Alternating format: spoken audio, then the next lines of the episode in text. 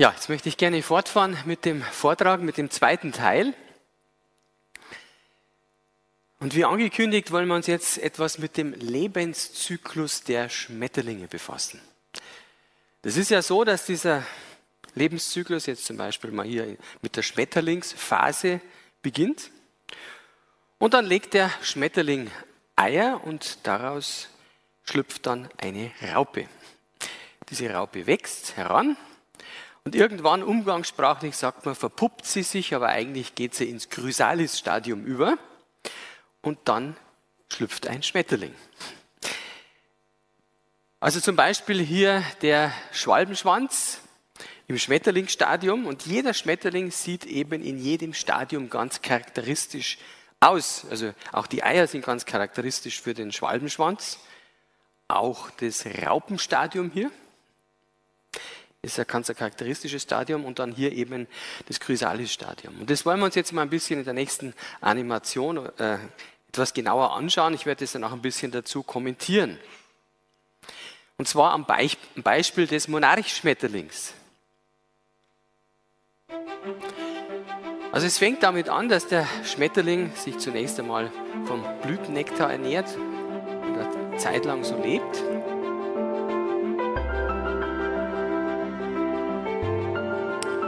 Legt dann ein Ei und da, oder mehrere Eier und da sehen wir gerade, wie eine Raupe schlüpft. Die räumt dann auch noch schön auf.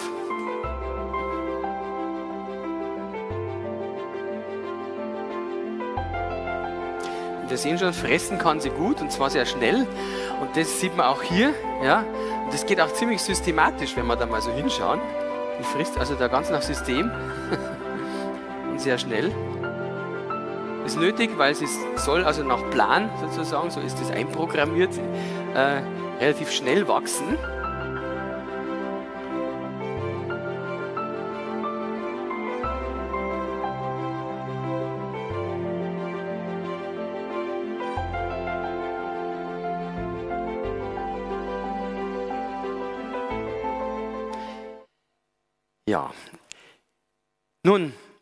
Irgendwann ist es dann so, dass sich die Raupe an einem Gegenstand festhängt. Und dann bildet sie innerhalb von Minuten eine Schutzhülle, die sogenannte Chrysalis. Und dann kommt was absolut Fantastisches. Es kommt was Fantastisches, weil sich nämlich im Inneren dieser Schutzhülle die Raupe auflöst. Die verflüssigt sich.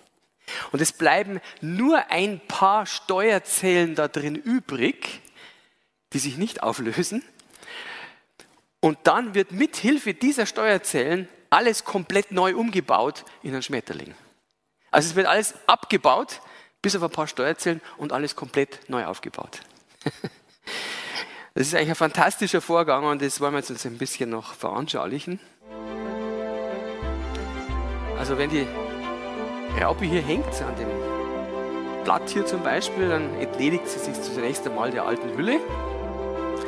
Das geht eben bei den Insekten, weil eben da das Skelett ein Exoskelett ist, also das außerhalb. Bei uns ist es innerhalb, wir haben die Knochen innen, innen, die können wir nicht einfach wegtun. Aber Insekten können das. Und Sie sehen schon, das bewegt sich jetzt da schon so ein bisschen so tänzelnd. Das dient jetzt nicht nur dazu, dass sie das da los wird, was da oben jetzt eigentlich nur so rumhängt, sondern das dient dazu, dass auch die, sage ich mal, die Steuerzellen innen drin an die richtigen Positionen kommen. Also das ist jetzt, auch wenn es so tänzerisch ausschaut, hat das auch noch einen, also einen Zweck oder einen speziellen Grund.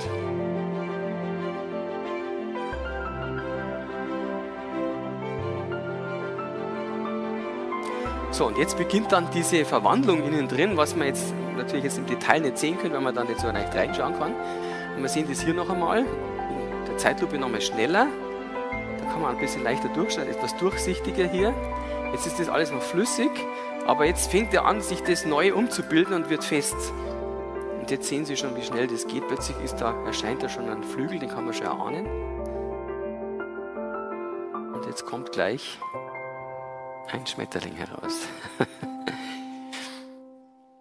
Eine völlige Verwandlung. Wir haben hier wirklich zwei völlig verschiedene Tiere. Wir haben einen Schmetterling und wir haben eine Raupe. Der Schmetterling kommt mit zwei Geschlechtern vor, männlich und weiblich. Die Raupe hat gar kein Geschlecht. Der Schmetterling ernährt sich vom Nektar, von Blüten, die Raupe frisst Blätter. Der Schmetterling kann dreieinhalbtausend Kilometer zurücklegen. Naja, die Raupe so ein paar Meter in ihrem Leben. Ja, das reicht hier. Der Schmetterling hat sechs Beine. Die Raupe hat viele Beine. Je nach Raupentyp können es unterschiedlich viele Beine sein. Der Schmetterling, also manche, haben so ein GPS-System eingebaut. Die Raupe hat sowas nicht. Der Schmetterling hat zweimal 17.000 von diesen kleinen Augen da, die wir da gesehen haben. Die Raupe hat zweimal sechs. Also die sieht jetzt nicht besonders gut.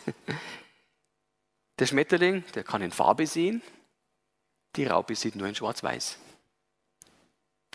Wir haben hier wirklich zwei völlig verschiedene Baupläne in einem Tier.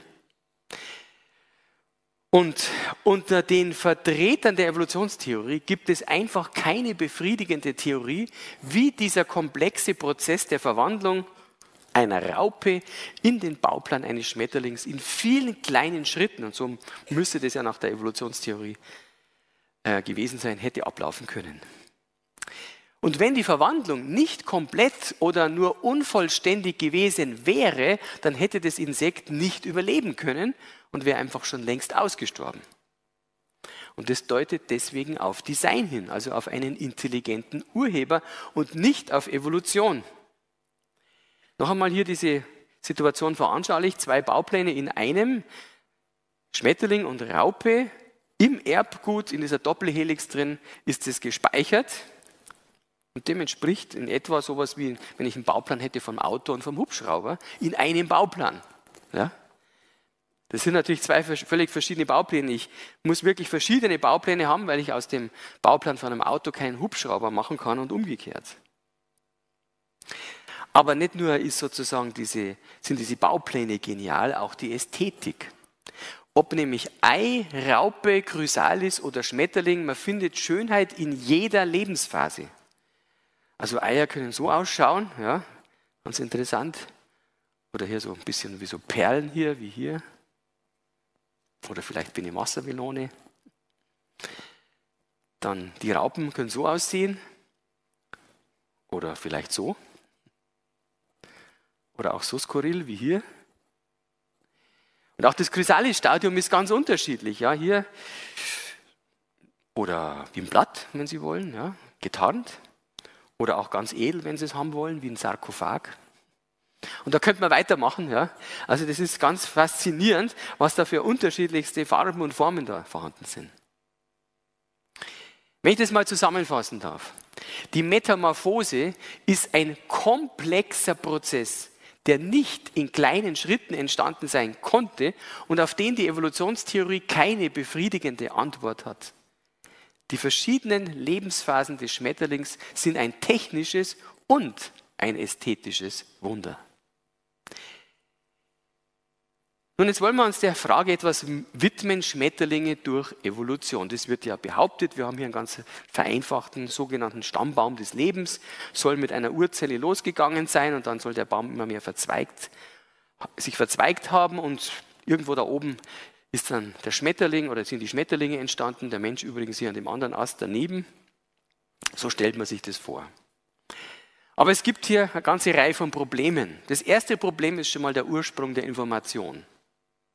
Die Evolutionstheorie muss uns nämlich die komplizierten Flügelschuppenstrukturen, die Flugeigenschaften, die komplexen Sinnesorgane, das Navigationssystem, die Metamorphose und die Ästhetik der Schmetterlinge erklären. Alles zusammen muss ja erklärt werden. Und jetzt ist natürlich die Frage, ja, aber woher kommen denn jetzt die Baupläne dafür? Woher kommt die dazu notwendige komplexe Information? Wenn wir hier einen Ingenieur sehen, der ein Auto konstruiert, dann steckt er komplexe Information hinein. Und genauso ist es bei der Entwicklung von der Urzelle bis zum Schmetterling. Die erfordert bei jedem Entwicklungsschritt die Entstehung von neuen komplexen Bauplänen. Und diese neuen komplexen Baupläne erfordern neue komplexe Informationen. Und jetzt kommt was Wichtiges, diese Informationen haben keinen materiellen Ursprung. Und das sage jetzt nicht ich, sondern das stellen immer mehr Vertreter der Evolutionstheorie fest. Einer der ersten, der das schon erkannt hat, war der Professor George Williams, ein evolutionistischer Biologe. Hier ein Zitat von ihm. Evolutionsbiologen haben übersehen, dass sie auf zwei mehr oder weniger nicht vergleichbaren Arbeitsgebieten arbeiten, dem der Information und dem der Materie. Das Erbgut ist gebündelte Information, kein materielles Objekt. Und ich finde die Aussage immer wieder so erstaunlich, dass hier ein Vertreter der Evolutionstheorie sowas sagt, weil die Evolutionstheorie wurde ja erfunden als eine rein materialistische Theorie.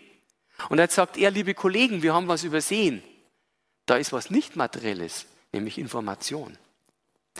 Information ist tatsächlich nicht materiell. Ich kann zwar Informationen materiell speichern, hier auf dem Computer zum Beispiel. Ja.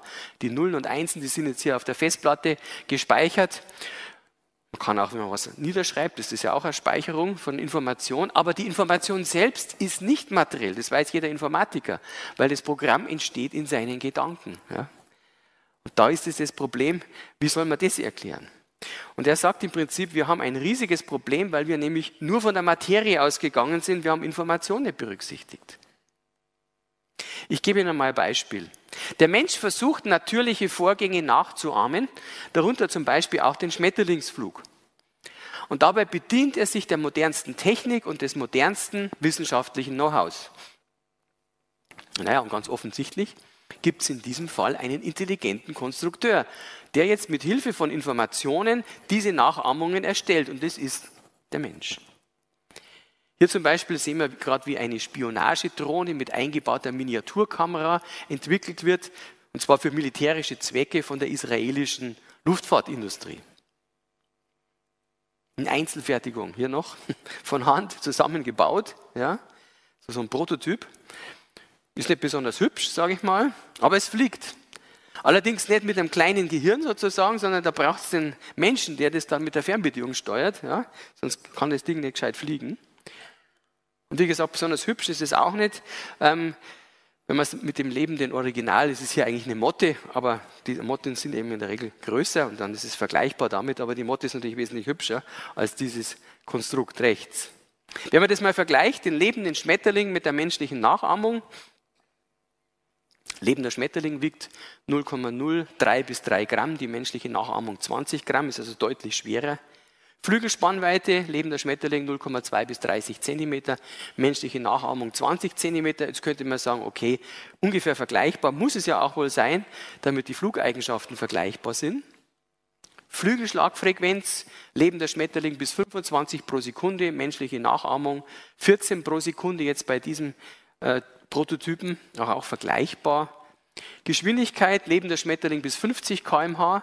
Bei der menschlichen Nachahmung weiß man es jetzt Speziell jetzt mal bei dieser Nachahmung nicht so genau, das ist vielleicht aus militärischer Geheimhaltung nicht verraten worden, aber es gibt ähnliche künstliche Insekten, die in Amerika produziert werden und die sind ungefähr 20 km/h schnell.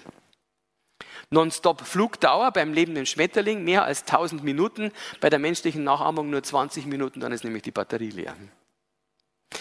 Der lebende Schmetterling braucht kein Heckleitwerk, die menschliche Nachahmung schon. Der lebende Schmetterling hat eine volle Rundumsicht von, mit 360 Grad, das hat die menschliche Nachahmung nicht.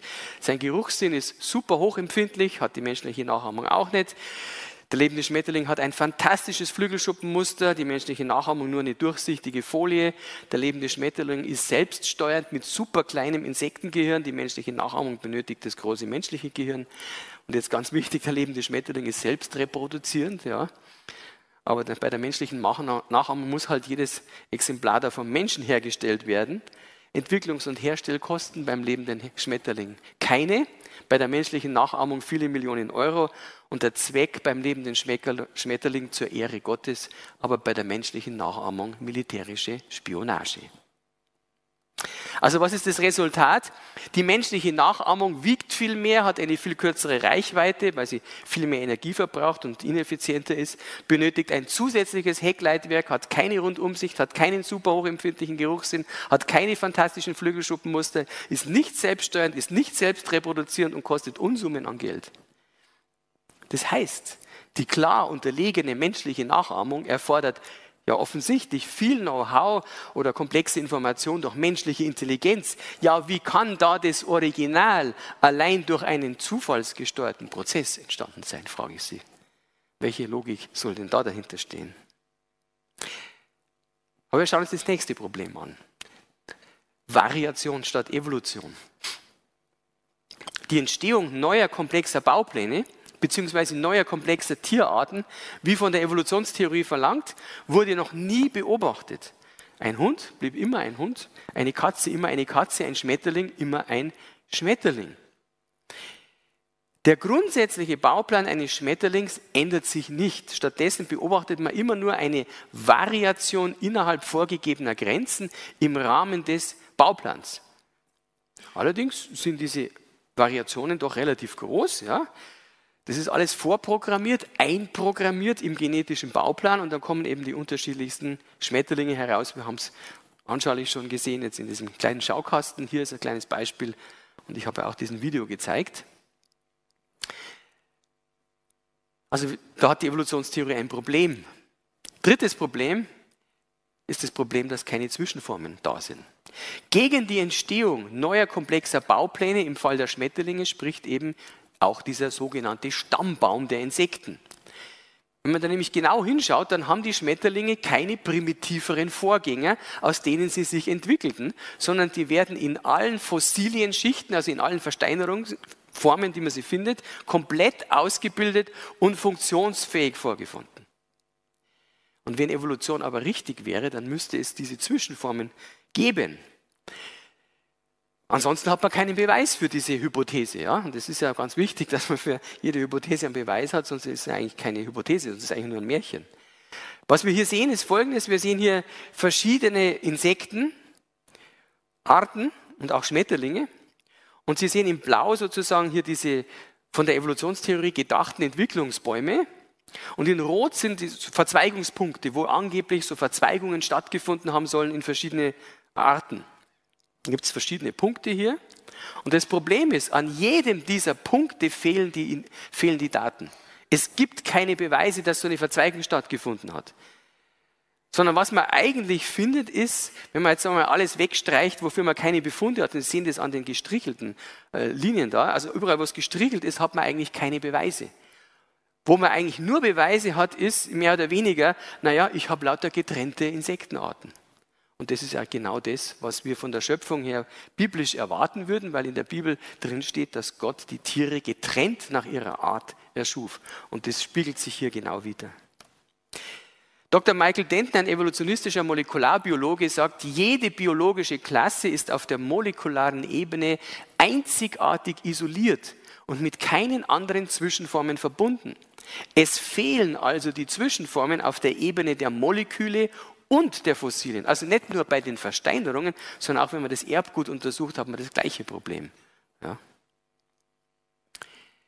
Noch ein Problem ist Mimikrie. Ich das gleich erklären, um was da geht. Mimikrie bei Schmetterlingen kann nicht durch Variation und natürliche Selektion allein erklärt werden. Vor allen Dingen dann nicht, wenn nicht nur eine starke Ähnlichkeit in der äußeren Gestalt vorliegt, sondern auch im Verhalten. Also wir haben hier diesen Monarch-Schmetterling und der Monarchschmetterling, der ernährt sich von dem Nektar von Seidenpflanzengewächsen. Und Seidenpflanzengewächse sind giftig und deswegen schmeckt der nicht gut. Also die Vögel fressen den ungern. Der wird gemieden. Das hat hier einen Vorteil. Es gibt einen anderen Schmetterling, den Vizeroy rechts daneben, also daneben den Vizekönig. Der sieht sehr ähnlich aus. Und der wird jetzt auch von den Vögeln gemieden. Das müsste aber gar nicht sein, weil der ernährt sich von dem Nektar von Weiden und Pappeln und schmeckt nicht so bitter. Ja? Aber er profitiert davon und man nennt es eben Mimikrie. Und Sie sehen hier, wie weit die Mimikrie gehen kann. Hier ist nämlich ein Schmetterling. Das ist nicht ein Blatt. Und Sie sehen sogar diese dunklen Stellen da drauf, die da nachgeahmt sind. Hier sehen Sie einen anderen Schmetterling, der sieht aus wie ein verwelktes Blatt. Hier auf dem grünen Hintergrund ist er natürlich sichtbar. Hier ist er schon wesentlich besser getarnt. Oder hier, schauen Sie mal, da ist ein Schmetterling. Diese Äderung, diese feine, ist da, der, der Blätter ist da abgebildet. Hier ist noch einer, gut versteckt. Und da müssen Sie schon noch ein bisschen genauer hinschauen. Auch da ist einer. Noch etwas, was interessant ist bei diesen Schmetterlingen, ist, da werden Augen nachgeahmt. Sie sehen hier nämlich, wenn Sie da hinschauen, so Augen und die ähneln Eulenaugen. Und diese Nachahmung von Augen ist wichtig, weil es wieder den Schmetterling schützt, weil es nämlich die Vögel abschreckt. Die sehen nämlich dann dieses Auge und denken, da ist eine Eule. Eine Eule ist aber ein Raubvogel und dann machen die kehrt und lassen den Schmetterling in Ruhe. Das Problem ist, oder die Frage ist jetzt aber, woher weiß denn der Schmetterling, dass andere Vögel vor Eulenreis ausnehmen? Woher ist ihm dieses Verhalten bekannt? Und das ist eigentlich keine triviale Frage. Man würde jetzt vielleicht argumentieren und sagen, na ja, die Muster wurden immer ähnlicher, bis da so Eulenaugen rauskamen. Aber so einfach ist die Sache nicht. Aktuelle wissenschaftliche Studien zeigen nämlich, dass es nicht reicht, wenn das Muster auf den Schmetterlingen Eulenaugen lediglich ähnelt. Das löst bei den Vögeln, die Schmetterlinge fressen, keine Fluchtreaktion aus. Die Vögel wissen nämlich ganz genau, wie Eulenaugen auszusehen haben. Oder mit anderen Worten, die natürliche Selektion funktioniert nicht, weil halbfertige Eulenaugenmuster nicht ausreichen, um Schmetterlingen einen Überlebensvorteil zu ermöglichen. Also man hat hier verschiedene Bilder einer Meise vorgehalten und eine starke Fluchtreaktion eben bei diesen Eulenaugen oder bei dem Original nachgebildeten Muster auf den Schmetterlingen beobachtet, aber bei so Zwischenformen oder wenn es gar nicht vorhanden war oder halbfertig eben, dann überhaupt keine Fluchtreaktion, also so digitale Reaktion. Professor Wladimir Nabokov, ein evolutionistischer Schriftsteller und Schmetterlingsforscher, sagt, wenn ein Schmetterling einem Blatt ähneln soll, müssen nicht nur alle Details des Blatts wiedergegeben werden, sondern es müssen auch Löcher, die Würmer in das Blatt fraßen, nachgeahmt werden. Natürliche Selektion im Sinne von Darwin kann die wundersame Übereinstimmung von nachgeahmten Aussehen und nachgeahmten Verhalten nicht erklären. Und dann komme ich noch zum fünften Problem, Degeneration.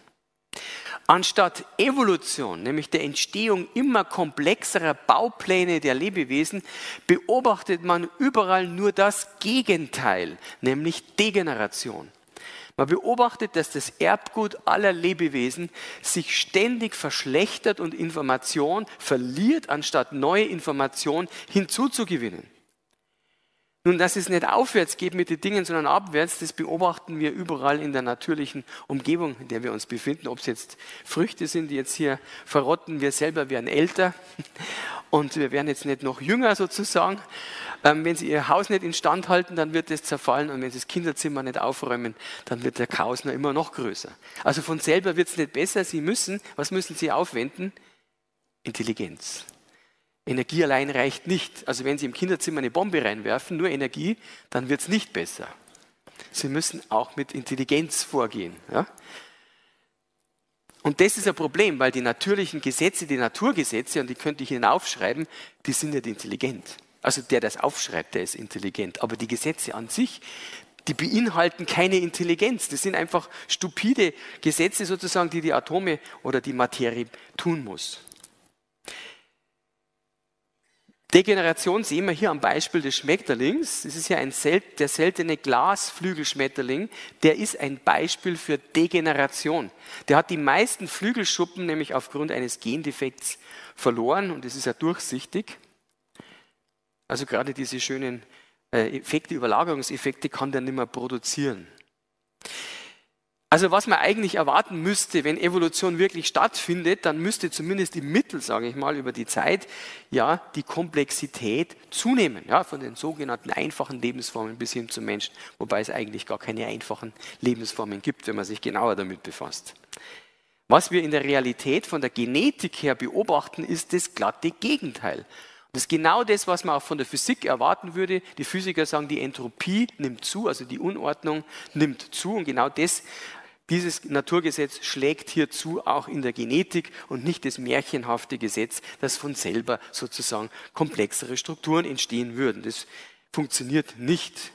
Ich habe einen eigenen Vortrag dazu, der heißt Evolution oder Degeneration, wo ich das anhand der modernen Genetik, der, der Ergebnisse klar zeigen kann, dass das nicht geht, sondern wir haben das Gegenteil von Evolution. Noch ein wichtiger Vortrag in dem Zusammenhang ist auch der Vortrag, hat Darwin recht? Alles, äh, was da draußen ist, übrigens die DVDs und so Heftchen, was noch da ist, das können Sie kostenlos mitnehmen. Geht man jetzt von der, ich fasse zusammen, geht man von der Evolutionstheorie aus, dann ergeben sich im Fall der Schmetterlinge unlösbare Probleme. Die Evolutionstheorie kann nicht erklären, woher die Information der Baupläne der Schmetterlinge ursprünglich kam. Und sie kann nicht erklären, warum sich Variation nur innerhalb vorgegebener Grenzen abspielt. Das ist auch im Gegensatz zu dem, was die Evolutionstheorie will. Die will ja die Grenzen gerade überschreiten, um neue Arten zu produzieren. Warum die Zwischenformen fehlen und wie Mimikry entstand. Und sie steht sogar im kompletten Widerspruch zum überall beobachtbaren, zur überall beobachtbaren Degeneration, die eine generelle Abnahme und keine Zunahme der Komplexität zur Folge hat.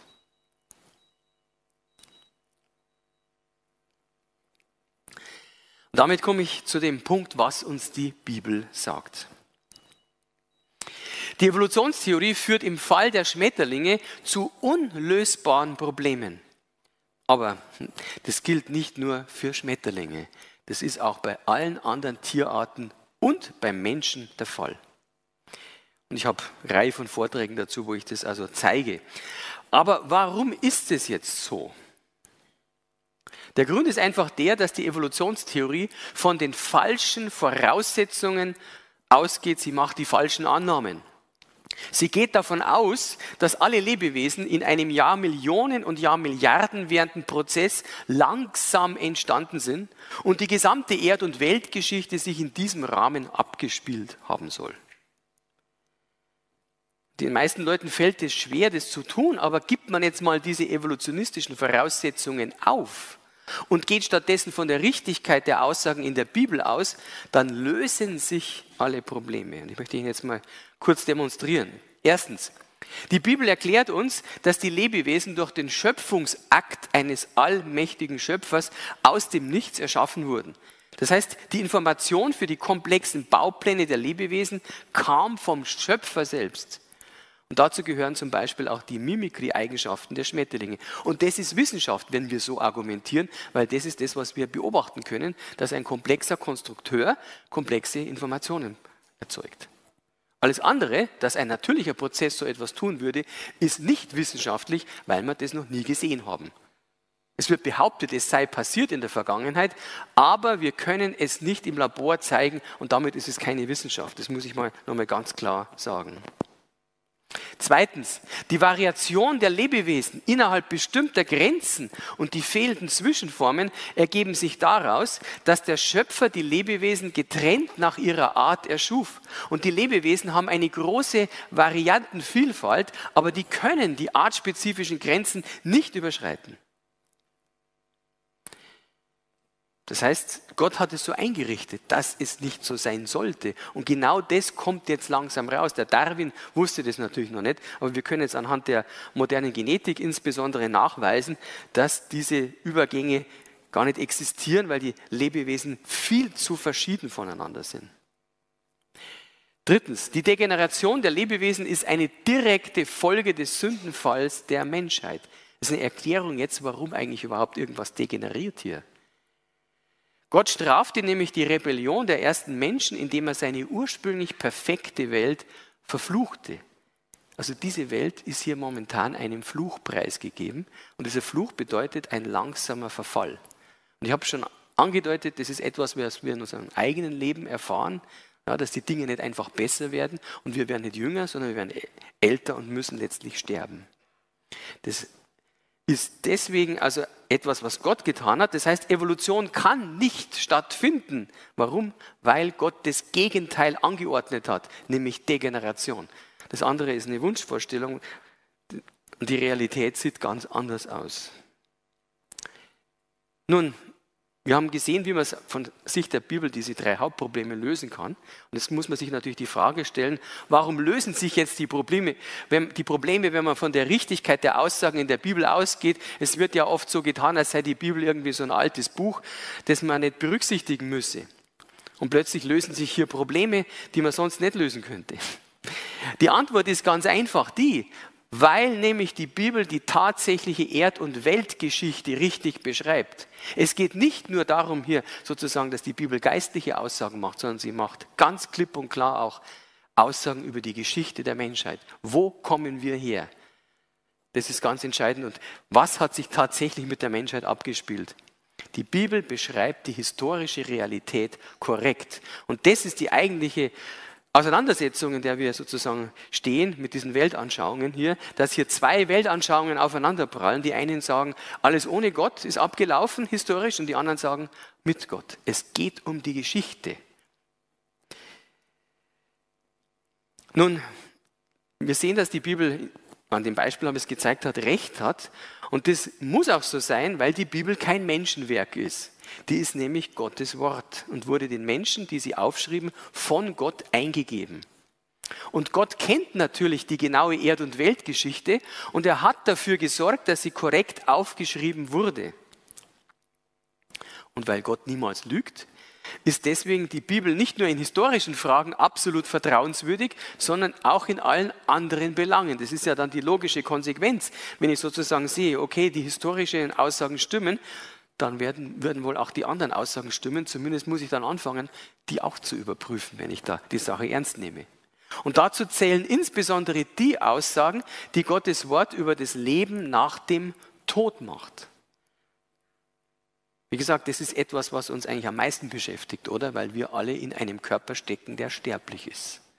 Und heutzutage wollen die Menschen ja alle unsterblich sein, sei es über den Transhumanismus oder was wir da so alles momentan so lesen, was da auf die Menschheit so einströmt, wie der Mensch versucht, unsterblich zu werden, weil er eben merkt, es haftet ihm ein Fluch an und er will diesen selber loswerden. Das wird er aber nicht schaffen ohne Gott. Die Bibel erklärt uns, dass alle Menschen von Geburt an nicht für den Himmel, sondern zunächst einmal eigentlich fürs Verderben bestimmt sind.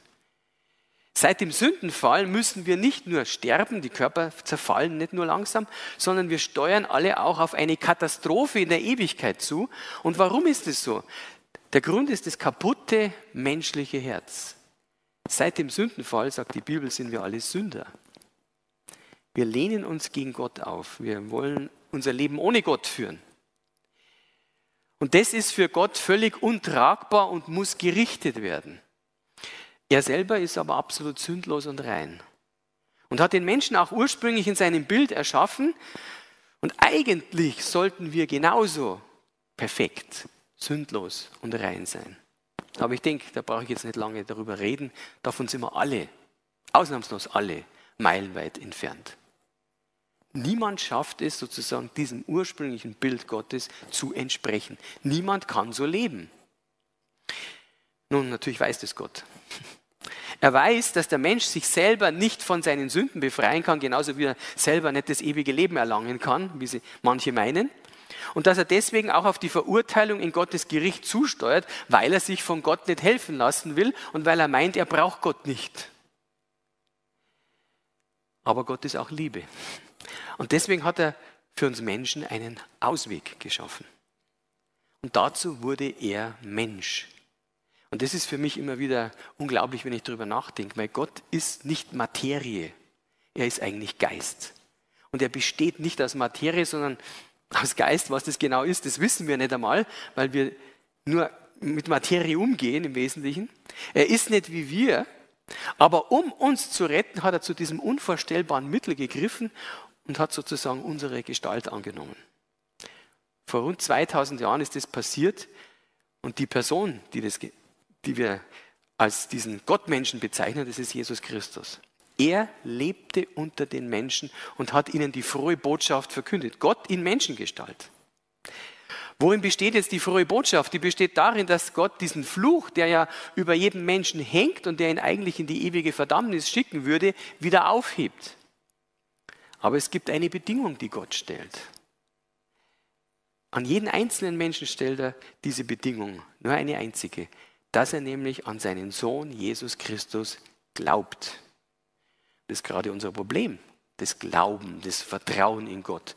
Viele Leute heutzutage können ja nicht einmal mehr glauben, dass Gott existiert. Und Gott macht es uns zugegebenermaßen momentan noch ein bisschen schwer. Er ist nicht sichtbar. Aber das ist Methode, ja? weil Gott möchte mal schauen, wie sieht es denn jetzt aus, wenn ich mich mal unsichtbar mache. Reichen euch die Indizien aus? Und wenn man in die Schöpfung reinschaut, und das sollen auch meine Vorträge zeigen, ja, die reichen aus. Wir haben es auch vorhin zu Beginn gehört, so steht sogar in der Bibel drin, man kann den Schöpfer erkennen, man muss nicht einmal Naturwissenschaftler sein, sondern man muss nur nachdenken über das, was man beobachtet. Wir müssen aber eines lernen, wir müssen wieder lernen, Gott zu vertrauen, an ihn zu glauben. An Jesus Christus zu glauben bedeutet ihm nicht nur ein bisschen zu vertrauen, sondern ihm völlig zu vertrauen und auch sich ihm als Herrn für sein Leben unterzuordnen. Unser Problem von Natur aus ist ja, dass wir unsere eigenen Herren sind über unser Leben. Ich war 40 Jahre lang der eigene Herr über mein Leben, dachte ich jedenfalls. Bis mir mal schlecht ging. In der, in der Krise, wo ich dann zum Glauben kam, da habe ich dann gesehen, ich bin nicht der Herr über mein Leben. Und Gott möchte, dass wir das begreifen, dass wir aufhören, damit so zu tun, als ob wir ihn nicht bräuchten, sondern wir müssen seinem Sohn vollkommen vertrauen. Er weiß, was gut für uns gut ist und was für uns nicht gut ist. Und wer das auch macht, dem wird jetzt garantiert, dass ihm Gott seine Sünden nicht mehr anrechnet. Stattdessen wird ihm das Opfer, das Gottes Sohn für ihn am Kreuz vollbrachte, voll angerechnet. Also es wird quasi der Sündenfall wieder rückgängig gemacht, wenn ich das so sagen darf. Im Sündenfall war Misstrauen gegen Gott und Gott sagt so, das fangen wir jetzt nochmal an, das üben wir nochmal. Jetzt möchte ich von euch Vertrauen sehen. Und da lässt er aber nicht los von dieser, von dieser Bedingung. Das ist etwas, was für jeden Einzelnen gilt. Das ist im Prinzip ein Tausch, den man da macht. Nämlich man tauscht seine Sünden gegen das Opfer, das Gottes Sohn bereits für sie vollbracht hat. Und dann werden sie von ihren Sünden frei, kommen nicht ins Gericht und erhalten stattdessen das ewige Leben in Freude bei Gott. Also ich denke, einen besseren Tausch können sie gar nicht machen. Ja? Wenn das Schlechteste, was sie haben, wenn sie das abgeben und dafür das Beste bekommen. Aber sie müssen erst einmal erkannt haben, dass sie überhaupt erstmal was Schlechtes haben, dass sie nämlich vor Gott nicht recht sind, dass sie ein Sünder sind. Und sie müssen auch erkennen, dass Gott ihnen das ewige Leben durchaus gerne schenken will, sonst hätte er nicht seinen Sohn geschickt aber sie müssen von ihrem Stolz loslassen, von diesem angeborenen Stolz, dass sie doch auch wer seien und Gott nicht bräuchten. Wenn sie da in sich reinhorchen, selbst der Christ merkt in seinem Fleisch, so wird, der, drückt die Bibel aus, sitzt da noch genau das da drin. Im Geist sieht es anders aus, aber wir tragen immer noch dieses Böse in uns, das Gott sich widersetzt. Aber wir können es überwinden durch Vertrauen. Deswegen die Frage, wollen Sie Gott vertrauen, was er über seinen Sohn gesagt hat? Oder wollen Sie weiter auf das hören, was sich sündige Menschen ausgedacht haben? Wie zum Beispiel die Evolutionstheorie. Ja, Sie hören recht. Die Evolutionstheorie haben sich Sünder ausgedacht. Ich war übrigens auch so einer. Mal in der Vergangenheit habe ich da mitgemacht, gerne mir solche Gedanken dazu gemacht. Was bewirkt denn diese Theorie? Diese Theorie bewirkt, Gott gibt es doch gar nicht. Den redet man sich ein. Und wenn es Gott nicht gibt, dann habe ich auch keine Sünde. Und wenn, kein, es keine Sünde gibt, muss ich mich nicht ändern. Und wenn ich mich nicht ändern muss, dann kann ich weitermachen. Sehen Sie, das ist genau der Punkt. Deswegen wurde die, diese Theorie im Grunde erfunden und ich kann das auch historisch belegen. Die Erfinder dieser Theorie, und das weiß man mittlerweile, die hatten genau solche Gedanken. Aber das werden Sie in den Medien nicht so öffentlich hören und die Leute werden hoch gefeiert. Da ist eigentlich nichts zu feiern, das ist eigentlich nur sehr traurig. Gott lässt ihnen jetzt aber die Wahl. Das ist auch etwas, was unglaublich ist. Gott zwingt überhaupt niemanden. Ja, Gott sagt jetzt nicht, ja, kommst doch jetzt bitte alle in den Himmel oder, oder wie auch immer, oder ich lasse alle rein, sondern Gott sagt, na, ich lasse die Wahl. Warum? Wir sind im Bilde Gottes erschaffen. Und im Bilde Gottes erschaffen zu sein, das bedeutet etwas unglaublich Hochwertiges. Wir sind keine Tiere. Wir haben einen freien Willen. Wir können uns entscheiden. Wir sind nicht programmiert durch unsere Gene. Das ist der Unterschied zu dem evolutionistischen Weltbild, wonach wir nur programmierte Maschinen sind. Gott hat uns nicht wie programmierte Maschinen erschaffen, obwohl viele Maschinen eingebaut sind. Aber wir sind trotzdem mehr. Wir sind in seinem Bild. Wie Gott sind wir völlig frei. Wir können uns für ihn oder gegen ihn entscheiden. Und das ist ein gewaltiges Problem. Ein gewaltiges Risiko, das Gott da eingegangen ist, als er das getan hat. Das Risiko ist nämlich, dass man sich auch gegen ihn entscheiden könnte. Aber wenn er das nicht gemacht hätte, dann hätte er nur Roboter geschaffen. Maschinen. Und das wollte er nicht. Warum wollte er das nicht? Er wollte, dass wir ihn lieben. Und lieben kann man nur aus freiem Willen. Deswegen ist es eine persönliche Entscheidung, aber eine persönliche Entscheidung mit dramatischen, ewigen Folgen. Deswegen ist es unbedingt notwendig, sich über diese ewigen Folgen Gedanken zu machen. Das ist viel wichtiger als alles auf dieser Welt. Erst einmal, wo Sie Ihre Ewigkeit verbringen. Das muss erst einmal klar sein. Und dann können Sie über alle anderen Fragen nachdenken. Vielleicht können wir auch die, das Musikteam schon mal nach vorne bitten, aber ich möchte zum Schluss noch einen Vers sagen aus der Bibel. Und dann gibt es noch eine kleine ähm, Musikabspann und dann geht es nahtlos über in die Musik, die wir dann noch hören. In der Bibel heißt es, wer an den Sohn glaubt, der hat ewiges Leben. Wer aber dem Sohn nicht gehorcht, wird das Leben nicht sehen, sondern der Zorn Gottes bleibt auf ihm. Gott ist ja Gott der Liebe, aber wo Liebe ist, kann auch Zorn sein, wenn nämlich die Liebe abgelehnt wird. Und Gott ist deswegen auch zu fürchten, weil er so viel liebt, weil er genauso viel wie er liebt, auch zornig sein kann. Das ist das Problem, in Anführungszeichen, das wir mit Gott haben. Große Liebe bedingt auch, wenn sie abgelehnt wird, dass ein großer Zorn entsteht.